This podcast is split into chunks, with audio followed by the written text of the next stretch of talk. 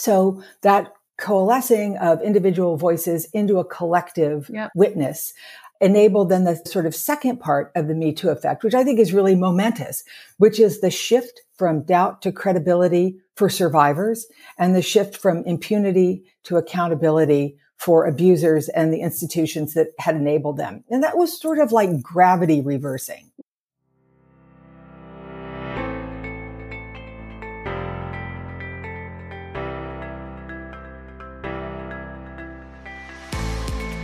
Welcome to season three of The Story of Woman. I'm your host, Anna Steckline.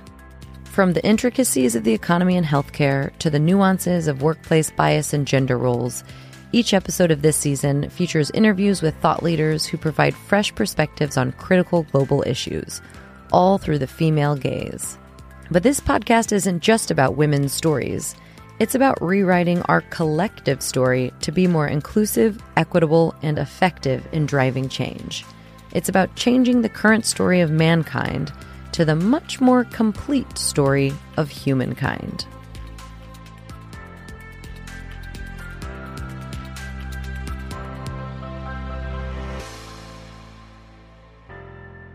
Hello and welcome back. Thank you so much for being here. We've got another guest host taking over today, the last one of this season, Sarey Ruden. A Detroit based artist, Sarey Ruden's project, Sareytales, is a collection of artwork inspired by the creepy, cruel, and misogynistic messages she's received from men during her online dating journey. By transforming the unsolicited messages she receives on dating apps into fearless and provocative works of contemporary feminist art, Sarey hopes to reframe the conversation around gender based digital abuse. What began as a fun project coming up with clever designs from cruel words turned into something larger. Sarey's art is sold in boutiques, pop up shops, art fairs, and subscription boxes, reaching thousands of people globally. Her work's been included in gender study courses at several universities, as well as in research papers focusing on feminism and modern art. She's participated in international art shows, with even more events and collaborations on the horizon. Sareytales has become more than a concept, it's become a movement. And this is why I thought Sarey would be a fantastic person to speak with Leigh Gilmore about her book, The Me Too Effect What Happens When We Believe Women. I absolutely fell in love with Sarey's project and her art when I first saw it on Instagram. And yeah, I'm so happy that she was the one who had this conversation with Leigh. It's incredible, and I think you're really going to enjoy it.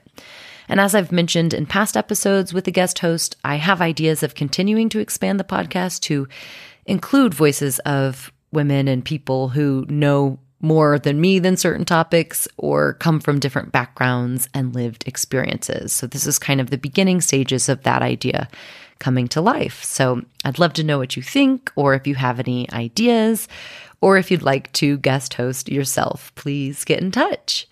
But for now, please enjoy this conversation with Sarey Ruden and Leigh Gilmore, starting with a quick introduction from Sarey about their conversation.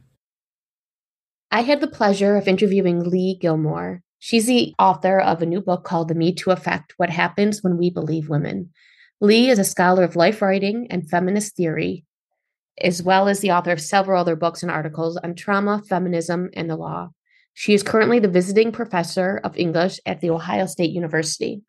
When Anna asked me to interview Leigh after reading her book, The Me Too Effect, a few months ago, um, I really didn't know what I was getting into, and I didn't know what a treat it was going to be to read this amazing piece of work like most of you, you probably came to me too with the idea that this was a moment in time about six years ago that happened. And it was a breakthrough moment where people started believing women and men were held accountable for their actions. And it is mostly, you know, true. But there's so much backstory and feminist lineage that leads up to how the Me Too movement actually came to evolve into the tipping point of what we associate with it now.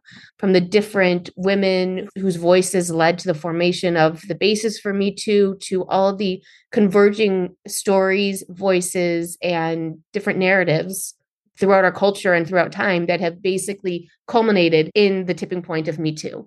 Leigh obviously is a very accomplished writer and scholar and i was very intimidated to interview her but i really enjoyed it so much, especially as her work kind of paralleled a lot of the work that I do with Sareytales, which is my personal project that I kind of think has a lot of similarities with the Me Too movement. One of the things from the book that really struck me is this idea of the public exposure of private pain. And that's really what I think brings a lot of people into the movement, where it's like showing this side of women's and men's experiences that is typically kept private in the private sphere, but then it's made public. So these allegations of sexual assault and harassment and rape that are usually things that are kept on the personal level are being exposed publicly. And it's that reframing of this pain basically that I think is so inspiring and draws people in. And that's really what I do unintentionally with Sareytales is sharing these messages that I get and other women get from men and dating apps and bring them into the public sphere. It's really shocking when you see things that really are supposed to be kept hidden. Also, the idea of reframing the default narrative of believing men. And that's really what the crux of this whole movement, the Me Too movement, is about, in my opinion. Our default narrative in our culture and society is to doubt women and to give men the benefit of the doubt. And why is that? And she really goes into the history of the patriarchy and how this forms this bias that we don't even realize we have. And I really encourage you guys to take some time and listen to this interview because Leigh is just a brilliant woman. And the things that she spoke of really made me think about Me Too movement and other feminist movements in a completely different perspective. I hope you enjoy listening as much as I did asking her some questions and getting to the idea of what happens when we believe women.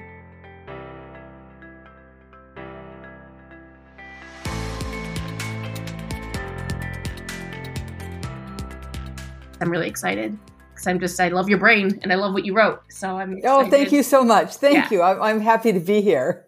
Okay, so this is Leigh Gilmore. She is the author of the new book, The Me Too Effect: What Happens When We Believe Women. And Leigh, I'd love to hear just a little bit about your background and how you got to where you are. Well, I'm a very recently retired professor of literature and gender studies, and I'm now professor emeritus at Ohio State. And my areas of expertise are literary criticism, life writing, especially US focused, and feminist theory.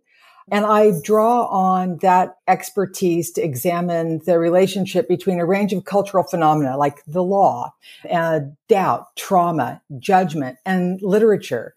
And given that the New York Times seems determined to declare the death of the humanities on its op-ed pages pretty routinely, I think it's really important to highlight how much the humanities can assist us in understanding what's going on in the Me Too movement, that it enables us to bring both historical context and the tools of close reading and close listening to look at really complicated phenomena that are absolutely on the move. So instead of getting caught up in just the breaking story that's being delivered to us every day, I use my expertise as a humanities scholar to find ways to frame that fast moving phenomenon within longer traditions that help to sort of explain not only how we've gotten here, but how far we might go, which I think is always a question with feminist activism is can we do more with it mm-hmm. while there's momentum? Yeah, I think the idea of drawing on the lineage of feminist movement really explains i really liked how you had that incorporated into your book because a lot of people me included it's just me too we only became aware of it when it was in the news or in the media and don't even realize that it has been around for so long the components that allowed it to reach that breakthrough moment. And before we even get into more questions that i have i want you to just if you could explain a few of the key terms or concepts that you write about in your book. For example narrative activism is a very like big component of what you write and your theory. So I'd love for you to just explain that for our listeners.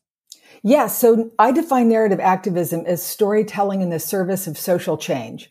So narrative doesn't necessarily need to do that to shift attitudes about sexual violence, but it can filter into people's everyday consciousness through a range of stories that kind of shift our sympathies and our awareness and our sense of who deserves care and who mm-hmm. deserves attention.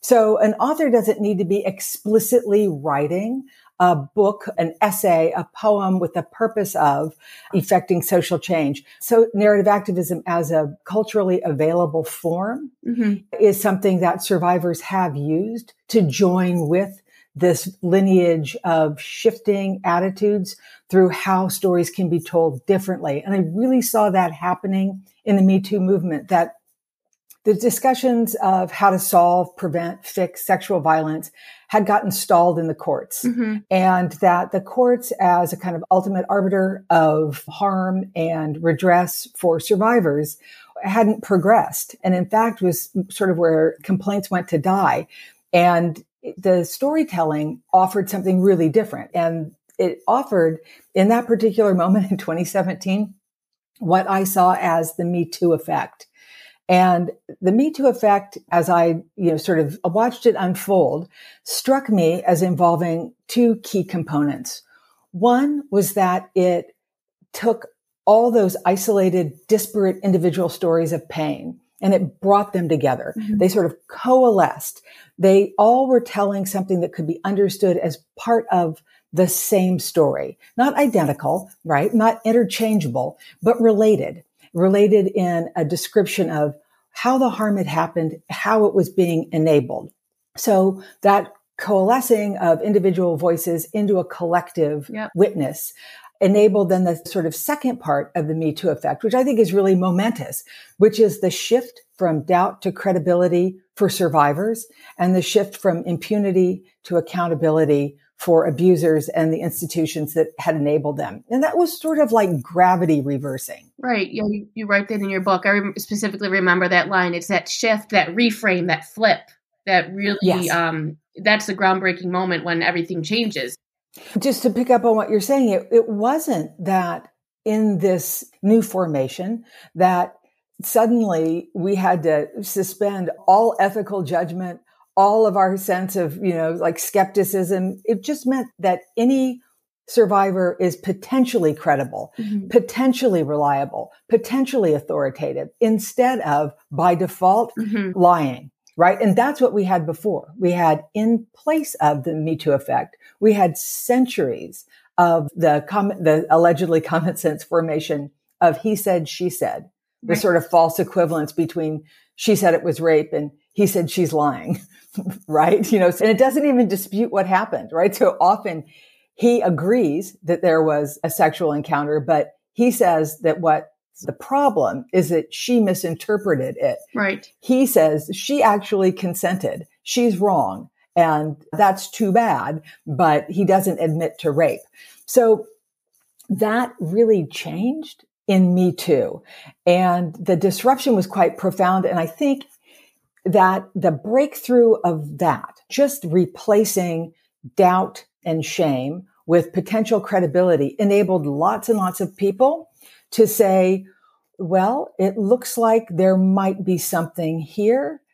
And I think we should let it play out. That was very different. That kind of suspension of right. default judgment, the kind of permission for survivors to speak in their own words, in their own time, in their own fora that changed.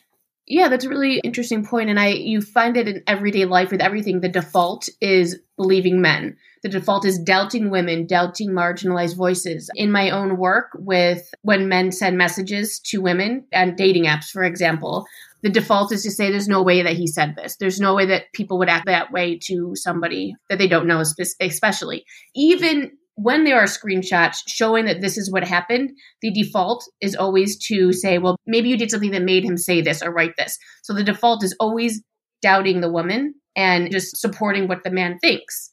And I think that this this rupture, as you mentioned, like this moment where the past kind of ruptures into the present, where there's all these different voices and collective experiences that they come through into the present. And that was an interesting theme, I thought. It was temporality is something you mm-hmm. mentioned, and that really struck out to me. This concept of time and temporality. I'd love for you to explain that and how that kind of impacts me too, or intercepts with it.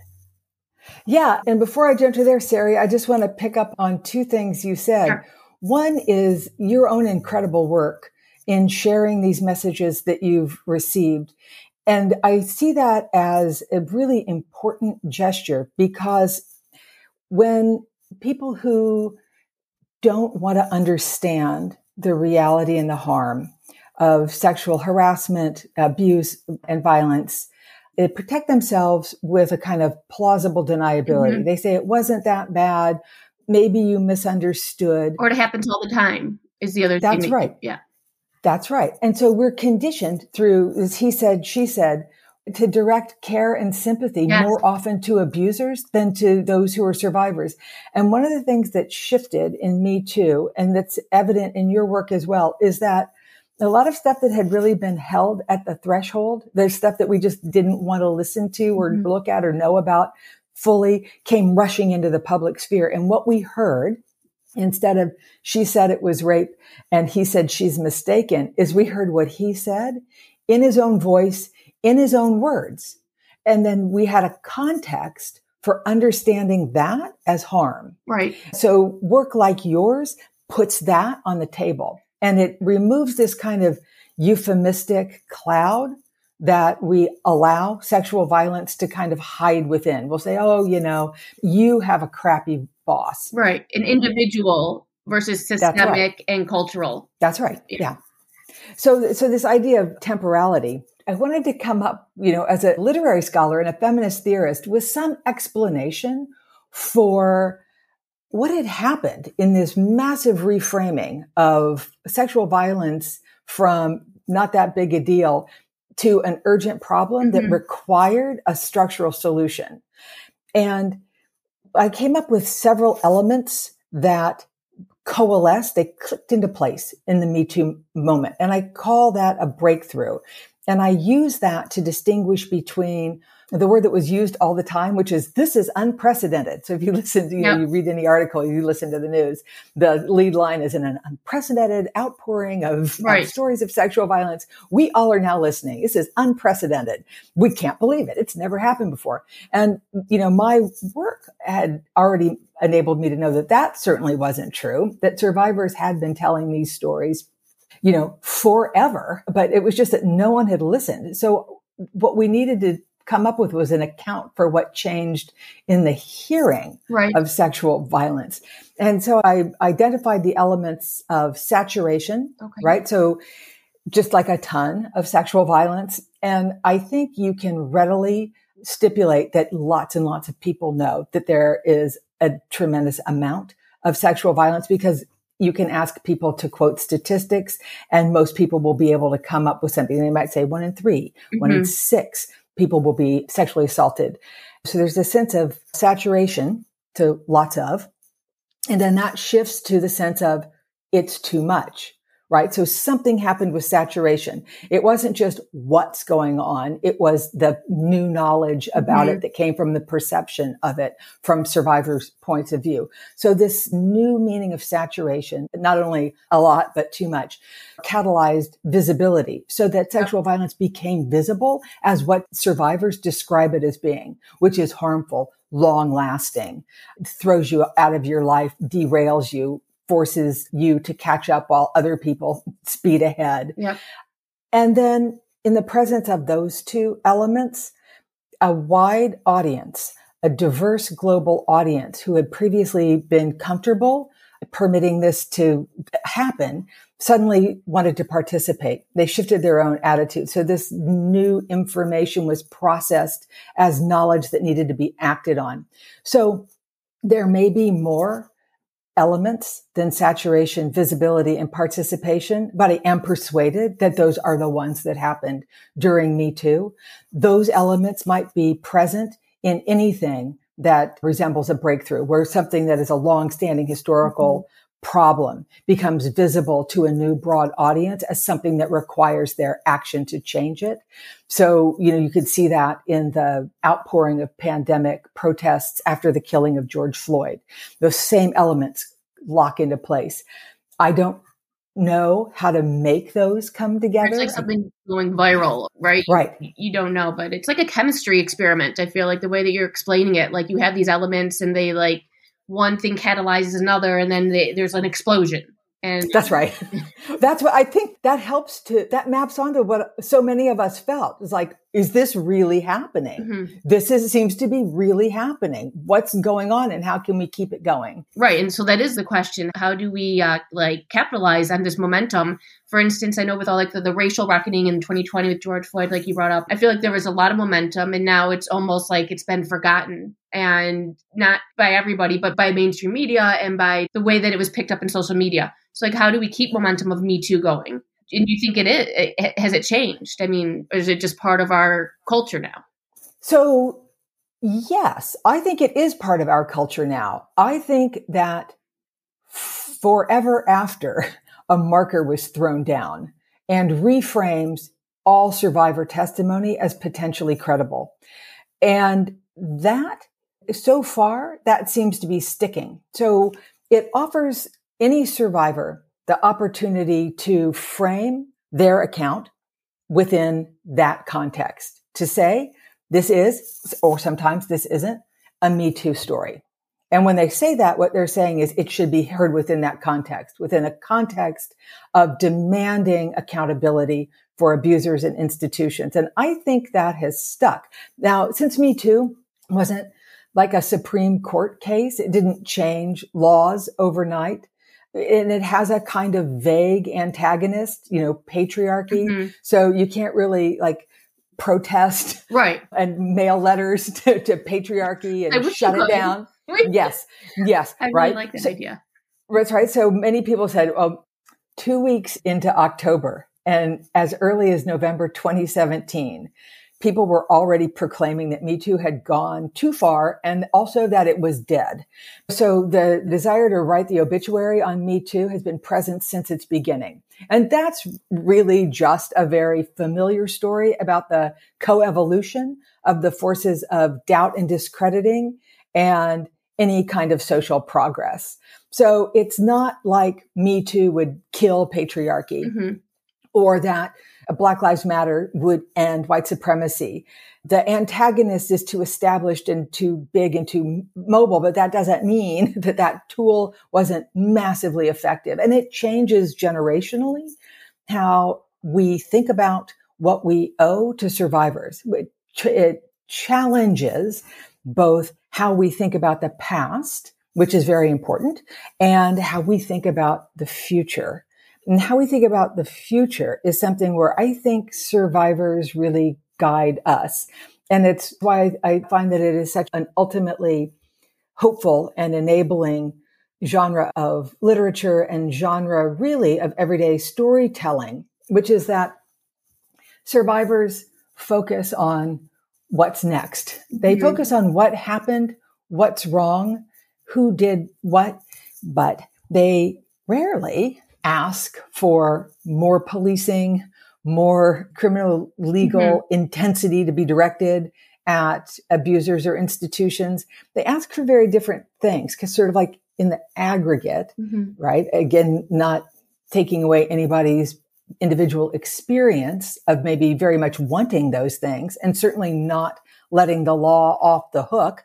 But what survivors ask for again and again, first, fair and transparent reporting processes. Like, how do I tell this story? So instead of these kind of Kafka-esque processes that ensnare complaints and complainers mm-hmm. and ultimately consign them to silence as the clock ticks on statutes of limitation. So instead of that, and instead of the appearance, the fake appearance of a fair process, yep. an actual fair and transparent process. Okay. Then independent third party fact finding, right? So not trusting those who are accused of, or, and not, not trusting them with carrying that out, but also not tasking them with that. Hmm. Instead, coming up with kind of fact checking entities that can credibly render a view of the case. And so instead of relying upon stereotype, status and reputation to guide a sense of who should be heard and who should be sacrificed, follow the facts. When those facts in that investigation lead to a finding of responsibility and fault, then what survivors typically want is for that to be made known. Right. So it doesn't happen again, right? So the reproduction right. of this is halted. That's exactly it. So it stops right. the cycle. and then for proportional penalties to be levied.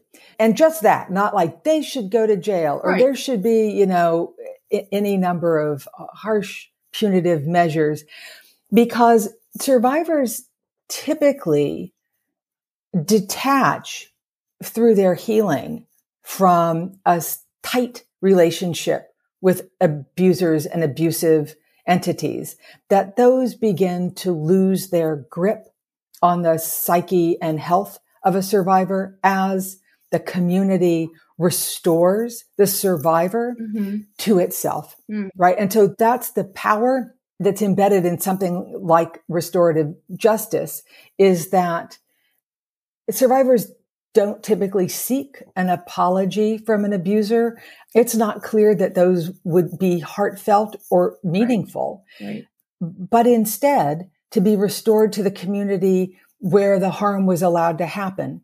And so whether that is a workplace, a family, an educational institution, but that taking of responsibility and that kind of public process is more frequently what survivors ask for. So I do think that there is a view of the future that comes from this. Yeah. You know, so many people were quick to say, what about the men? You know, this is horrible that they've had to sit down for a minute and men there being, I'm using that loosely. And what I mean is those who have abused others, abused their power and abused others and benefited from that.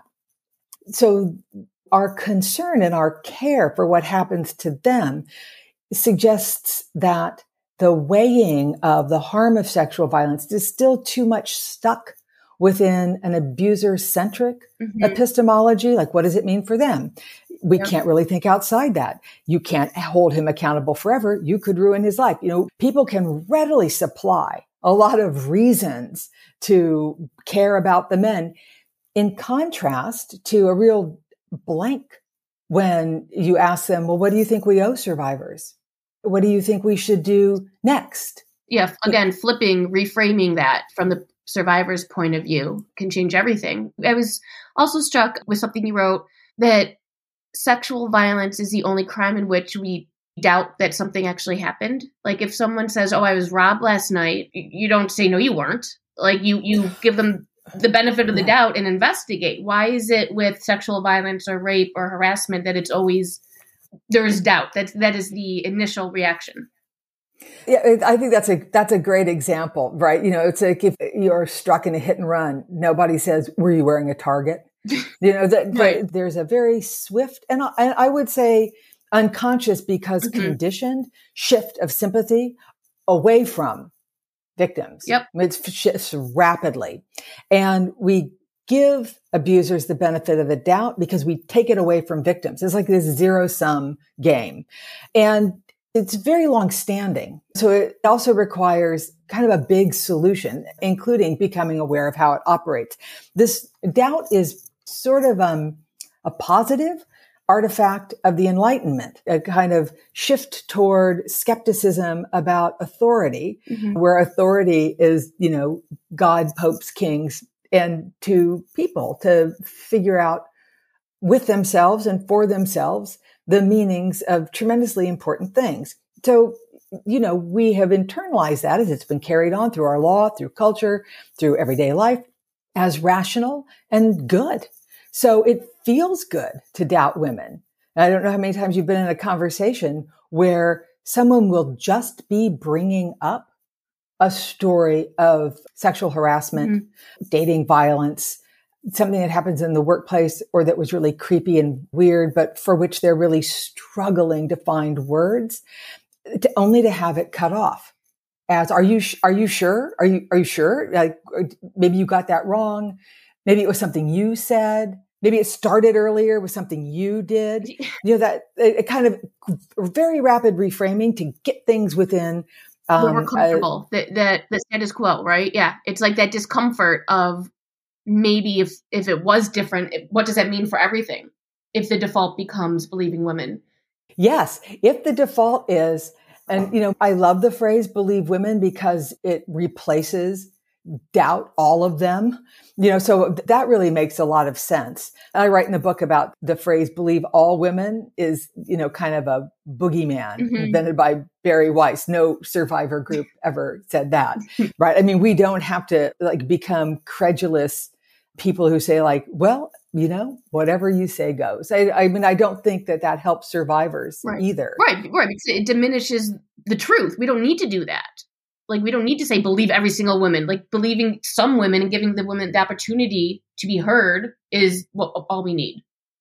That's right. And as you say it, those words are so powerful. That's all we need. That's all survivors are asking for is don't deform and freight down the already terrible experience with an aftermath yes. characterized as a revictimization. You know, it's a new chapter in the abuse and we don't need to open a new chapter in abuse. Yeah. And so doubt sort of hounds women whenever they speak out in public or in private because it's our default setting. We see women as unreliable, mm-hmm. as sinful, as associated with shame as dangerous to men. You think that's from like Adam and Eve, even like back from that, like that's just like that initial like evil. Religious traditions yeah. often use gender as a framing of who is authoritative and who isn't, who has credibility, who doesn't, who counts, who's lesser.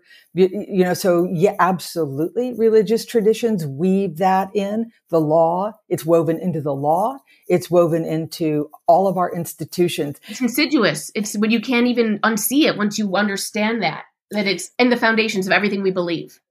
And it helps to explain why survivors feel shame it explains how effective the threat, no one will believe you is mm-hmm. because that's something you can observe in yeah. daily life and may even feel it about yourself. And so the internalization yeah. of those harmful forms of bias show us how important it is, how very beneficial it would be if we were to rethink that from survivor's perspective and reframe it as an unhelpful standard of judgment and an unhelpful guideline for justice and think instead of what survivors ask of us, which is to listen. Absolutely. The internalization of this because of cultural norms. It's also the idea of self policing. What I found, like, not even in just not wanting to go to the authorities because you know that they're not going to help. But it's also when mm-hmm. you're sharing your story, understanding that you probably will not be believed. Like I've experienced this with my work with Sareytales and my art. It's not just uh, reporting the men who send these messages to the dating platform, the app, they ignore you. But when I share them or when they are shared publicly, the vitriol that me and other people who share this type of work get back is so overwhelming in defense of the perpetrators that it's just you begin to self police and you begin to not share. And when you stop speaking up and stop sharing, and then the collective stories, like everyone, as you mentioned in your work, like all these collective voices of the aggregate of these stories, that is where the power is. When you have all these voices coming together, and as soon as we start policing ourselves, and there's not even an opportunity to be heard. And that's like, I think, the biggest shame is the, the silencing of ourselves.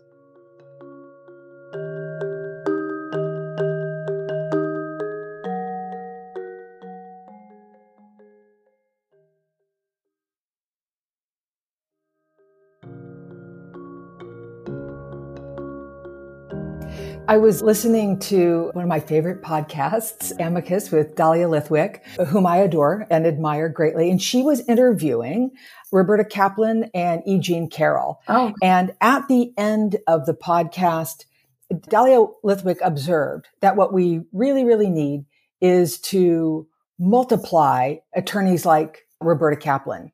And E. Jean Carroll said, no. I mean, although having powerful and effective and committed advocates is super important, but she said, no, it's to collectivize and empower the survivors.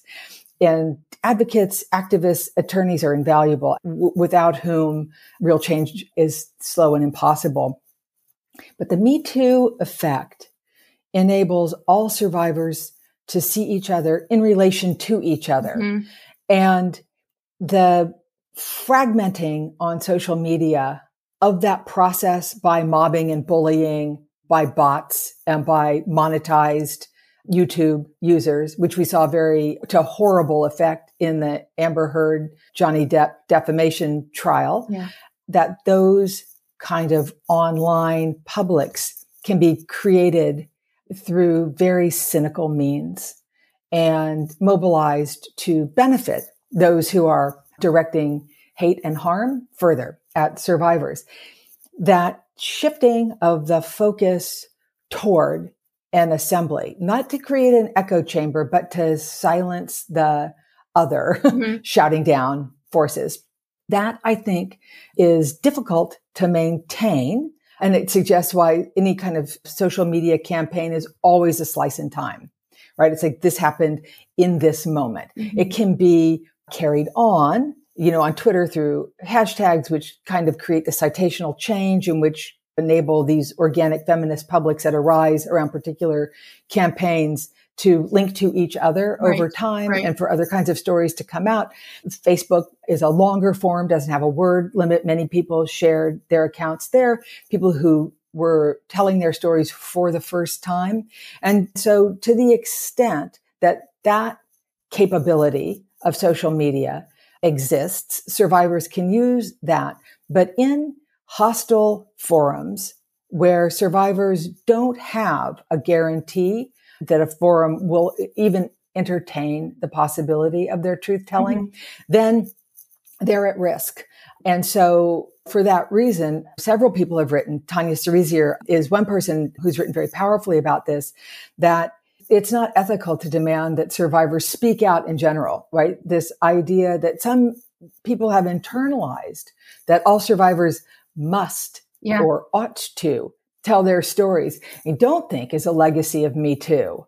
I think that that is too closely connected to the demand to expose yourself to harm, ridicule, and shame, and thereby diminish the power of your person and the power of your voice rather than a lifting up and a collecting and a connecting of those stories within a, this kind of testimonial framework where you hear them not as one more sordid story of right. he said, she said, but instead as this truth telling exercise that needs the context in which it makes sense for it to move forward and do the work in the world that is so necessary for it to do. Yeah. The way you spoke that, it reminds me of something you wrote how it's not just the initial pain and trauma of the abuse, but then it's being re traumatized through the judicial system and through the courts and through public opinion. And it's constantly being doubted over and over again that is incredibly traumatizing and harmful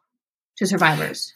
In the book, I offer several examples of that. In the chapter on consent before and after Me Too, I write about some memoirs and some court cases. And one of the memoirs is the memoir Consent by Vanessa Springora in France, a very recent memoir.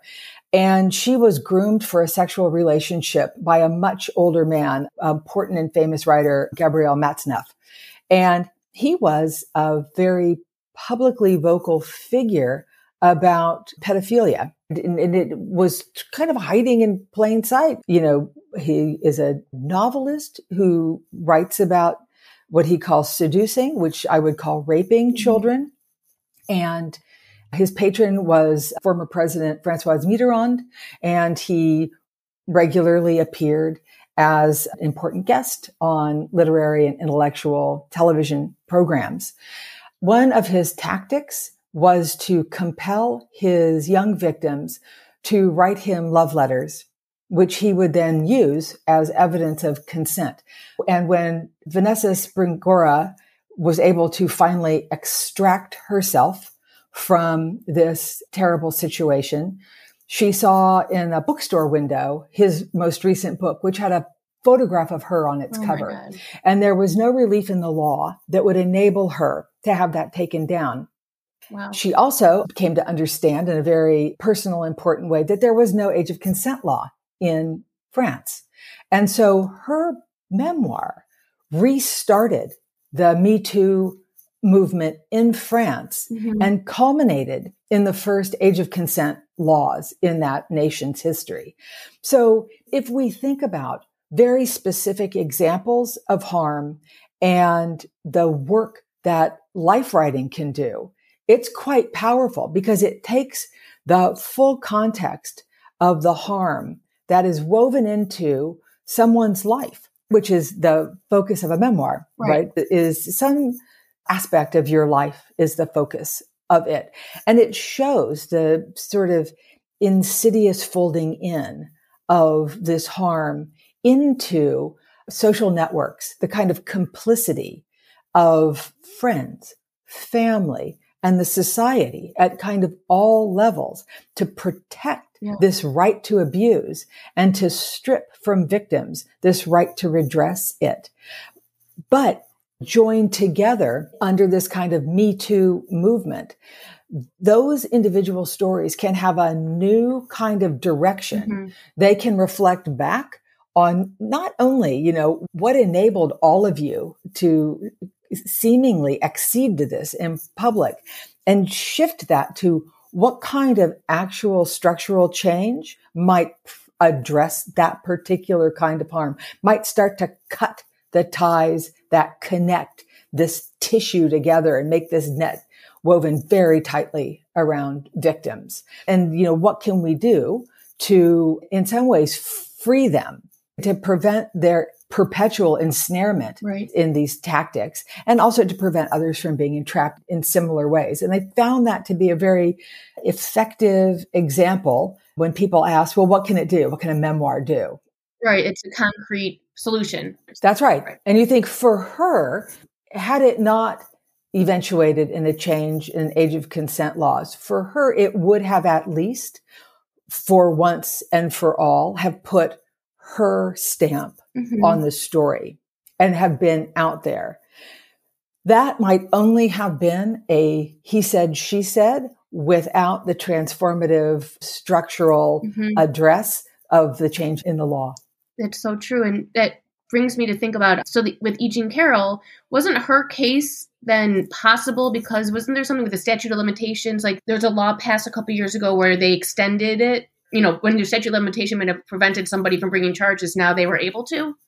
Exactly. Right. So that is the law using the tools at its disposal to address a structural disadvantage to survivors mm-hmm. and to offer a remedy in the law. And so in some jurisdictions, as with E. Jean Carroll, the statutes of limitations for reporting are loosened. And it's usually just a window. It's like, okay, you've got mm-hmm. in one year, three years, five years, you can bring forward this claim, right? So the clock starts ticking again. It's so crazy. I mean, even that, it's like, it's better than nothing, but it's just, you only have 90 days or one, whatever, to, you know, get all of your reporting in. So one of the things that I think is so interesting is the statistics that show under these conditions of silencing and under these conditions where there's no process for bringing it forward. Mm-hmm. You know, they're like, what, how do you do it? Yeah. When there's, you know, how do you do it is a legitimate question. How long it takes for people to tell about abuse and for children. There's statistics I look at in the book is many tell the story for the first time after the age of 50. I remember that. So if you think about the mismatch between a statute of limitations. And you look at that asymmetry and then you ask simply who benefits, mm-hmm. right? It's not the survivor. And if that's the tool in the law for them to seek redress, why is it set up so that it favors an abuser, right? So all of the requirements that we demand of survivors in order to make their testimony credible we also take away from them the opportunity to access those. You know, I think Me Too has exposed that. Me Too has really exposed that the reality of the prevalence of sexual violence in people's lives, you know, sort of from the youngest ages into old age, just the sort of pervasiveness and prevalence. It's like the cat's out of the bag on that. Everyone knows. But the institutional enablement, the structural disadvantage, that was hard to expose. But exposing those together, mm-hmm. I think, is crucial to the Me Too movement. You know, so when we talk about what it did, I'm really anatomizing in this book what it did, right? How it exposed patterns and broke patterns. And I think a lot of people read probably Jodi Kantor and Megan Twohey's reporting in the New York Times where they broke the Harvey Weinstein story. And Ronan Farrow's reporting in the New Yorker where he broke the same story from the perspective of how Weinstein had been enabled to do it. And then they both of them published book form versions of the journalism that they had published, Catch and Kill by Ronan Farrow and She Said by Jodi Kantor and Megan Twohey. And together, those books show both the impact of the collective testimony, what happens when survivors speak together there's an epigraph I use in the book from the wonderful scholar and public intellectual Sara Ahmed about when we speak together, we sound louder, we are louder. You know, this kind of stronger together, louder together, the amplification of Me Too helps understand why when we went from he said, she said to we said, you know, that broke through. And then Ronan Farrow showed what survivors had to break through But catch and kill policies where negative stories are not published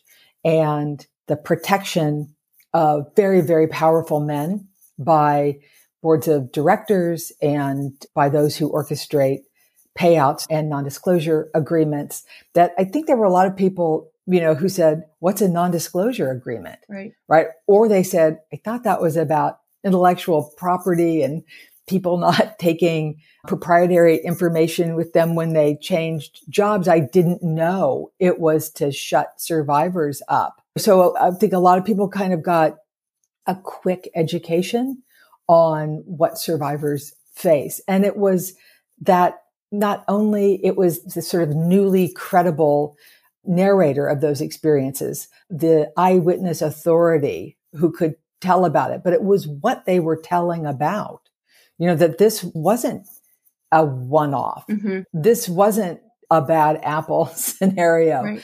This was something really quite complicated, orchestrated, purposeful, knowing and damaging.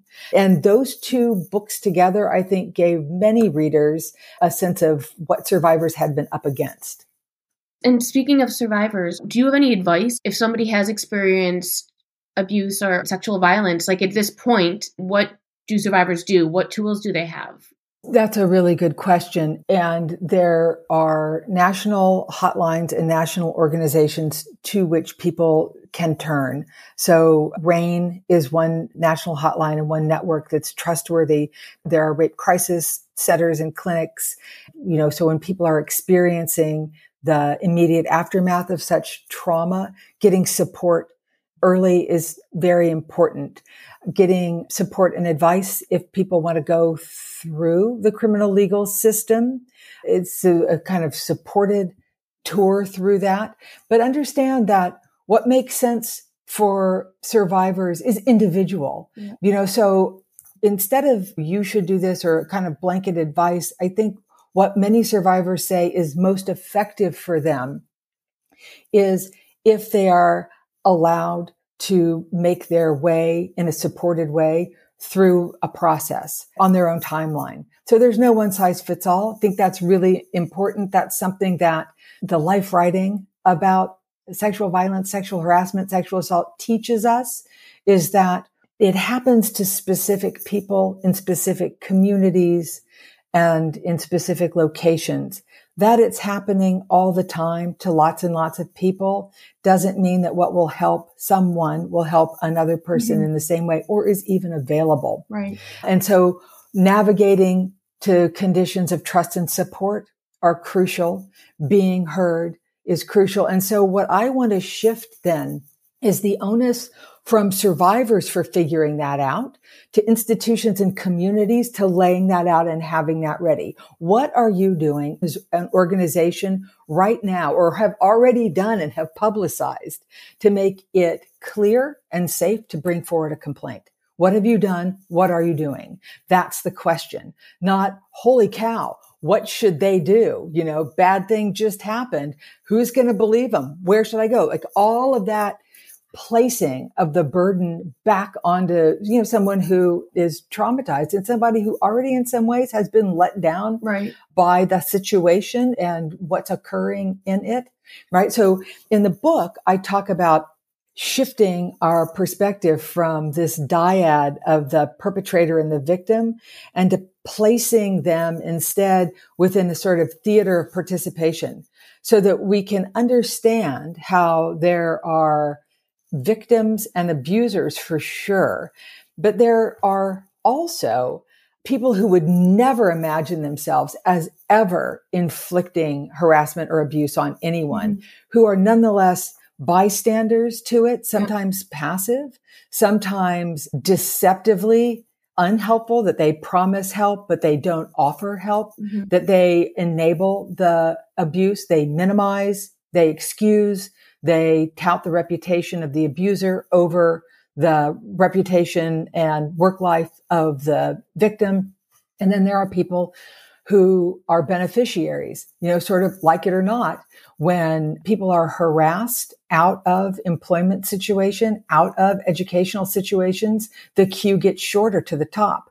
So there are those who are perhaps, as I've said, unwilling beneficiaries, but beneficiaries nonetheless. And so we need to understand that it's a coordinated response that's required. That the message goes throughout a particular culture, a work culture, a sports culture, a religious organization, a family, a community, that the word goes throughout that violence, harassment will not be tolerated. And it's really important that that become one of the main goals in the mission of any entity. Organizations that are hospitable to sexual violence are notoriously and systemically tied to environments where racism, homophobia, and transphobia also thrive because those forms of bias are interwoven. So as much as we focus on women, on what happens when we believe women, the harm that women face, the disadvantage and structural inequalities that women experience in the law. It's really important to emphasize that survivors of all gender are discriminated against in the same ways you know, not invariably and for every person, but the same tools in the arsenal of bias and abuse that are directed at women are directed at all survivors. This kind of structural inequality and disadvantage, this use of bias and stereotype yep. to ensure that the facts don't come out, that you're persuading listeners to hear this according to their bias of who's trustworthy and who's not. And that's very important because when survivors of all genders bring forward claims of sexual harassment and are doubted, mm-hmm. they experience the same shaming. Everyone experiences the shaming and the silencing that comes with it, the turning inward and turning against oneself of focus yeah. that really should be an opening onto a process of healing and justice. And I say ought to in a just and fair world. I don't say that lightly. And I don't say that as if it were silly to want it or expect it, because absolutely its opposite is what is being set up and carried out now. Right. So if you can do that, you can do it differently. That's been the hope at the core of my life as a teacher for several decades, which is that if you are taught to do something in one way, you can be taught other ways of feeling, doing, and knowing it. Which seems so obvious, right? It's those simple things like that that are so mind blowing that, right, if you can be taught to do something the harmful way, you can be taught to do something the helpful way. That's right. And it requires collective understanding, collective knowledge, collective commitment, and collective carry through, you know, is to think instead of what about the men to think about what do we owe survivors. This idea of obligation, I think, is really important because we've shifted potentially. I mean, there's a sort of reframing from doubt to credibility, yeah. from impunity to accountability. And that enables us to ask new questions and take new actions and steer down different paths. And one of the questions that can equip us to carry out that work is to ask, what do we owe survivors? What are our obligations? Like ethically. Now that we know this mm-hmm. and now that we understand that there is a protective benefit for abusers? What do we owe survivors? And to keep thinking about that, to ask that in the contexts as they arise, not to get as caught up or focused on the past, right? Like, what about these great men in the past who did these wonderful things, but have these, you know, stains on their character?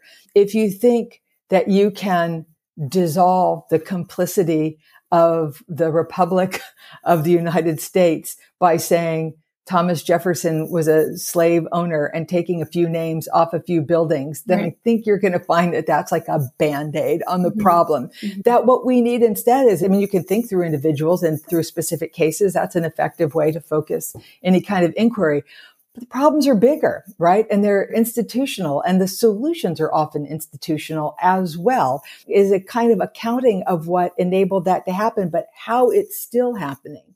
So the notion of obligation focuses us on what happens next. What do we do now?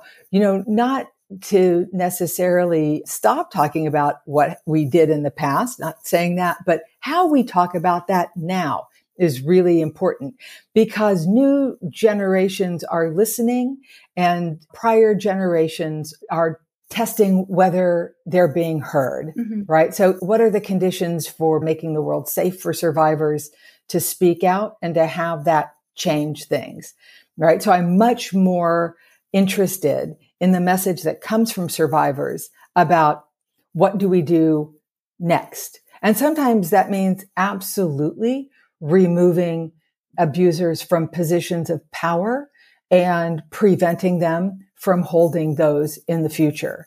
And that seems to me to be fair because it understands the longstanding harm to survivors and to the industries in which they are held up as exemplars.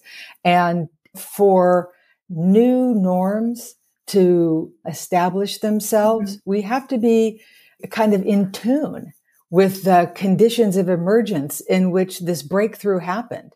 We are aware in new ways of the prevalence and the harm of sexual violence.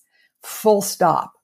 No one can say they don't know. The context now is there, and you say the Me Too movement, everyone knows what that means, and we have that frame of mind moving forward when there are abuses that happen or reported. So when I asked earlier, like what happens to Me Too now, like how has it evolved? In a way, that's not the right question because it's it's never going to go back to how it was. Like we've already now established this new frame of reference, right? Theoretically, we have. we have theoretically, and I think theory is really important. So theoretically, we have. So we have that available to us. And I think part of the power of Me Too was it wasn't just like October 2017 for the first time ever, survivors have spoken their truth and right. we're listening. So we're over. We've come of age about the unprecedented narrative. Right. That's not right. true. Me too is a quote. It's a quote from the work of Tarana Burke. And you can draw a line, as I do in the book, from Harriet Jacobs and the book Incidents in the Life of a Slave Girl, a slave narrative that ties together sexual violence and racial violence under white supremacy and slavery. You can connect that to Tarana Burke. There's a lineage mm-hmm. of black feminist activism in the United States that produced and propelled the context, the framing, the knowledge and the understanding that let me to fly. It wasn't just those two words. It wasn't Hollywood. Right. It wasn't Weinstein. It was always bigger than that. And that's why all around the world, long-standing and more recent feminist organizations and feminist movements everywhere on the globe grabbed me too as a resurgent mm-hmm. energy. And it wasn't brand new, it was resurgent. So organizations that were doing this kind of work affiliated themselves with this global phenomenon.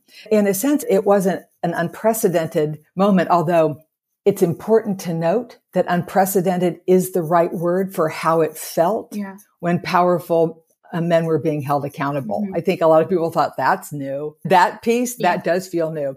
So it became instead of this, you know, like a brand new experience, it was an episode in a long standing tradition of intersectional feminist activism and in narrative activism because the signature form of Me Too is the story. Mm-hmm. It's the personal story.